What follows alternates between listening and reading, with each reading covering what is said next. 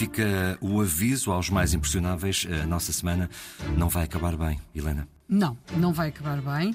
Nós estamos a 27 de julho de 1833 no Castelo de Estremoz.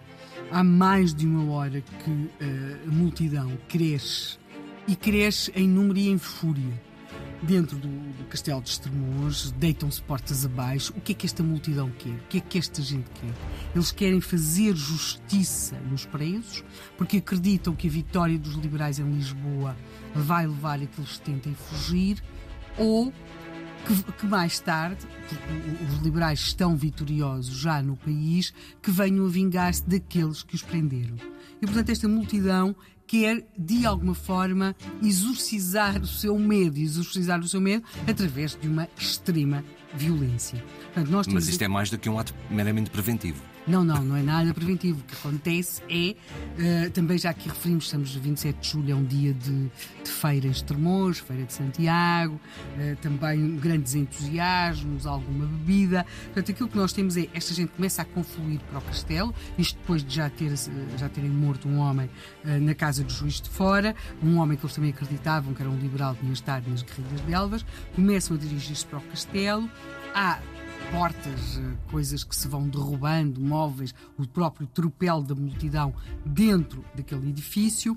Nós temos os presos, o grupo dos presos já está dividido, porque nós temos de um lado uh, os mais ou menos 10 homens que se conseguem enfiar dentro do quarto, que o, porque o Coronel Francisco Menezes tinha com ele a mulher e a filha, é um dos presos, e portanto ele tinha um quarto só para ele e, e para a mulher e para a filha, e 10 presos conseguem se enfiar dentro desse quarto minúsculo, absolutamente minúsculo.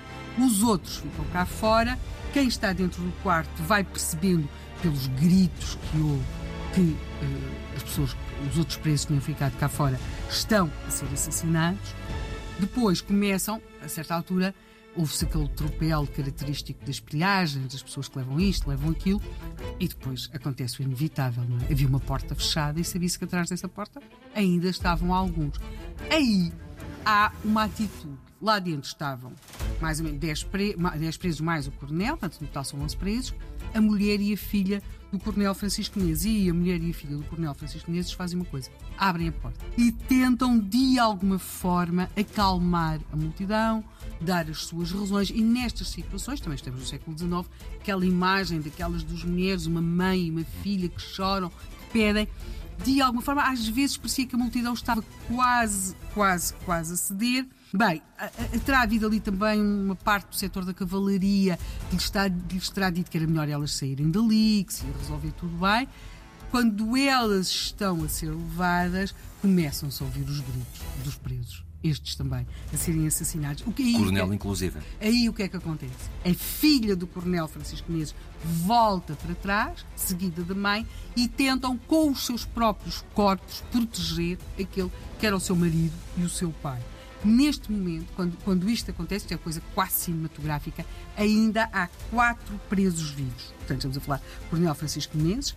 Temos depois o filho mais velho do Visconde de Ervedosa, o Major Manuel Azevedo e o Cadete José Queiroz. Já só há quatro presos vivos.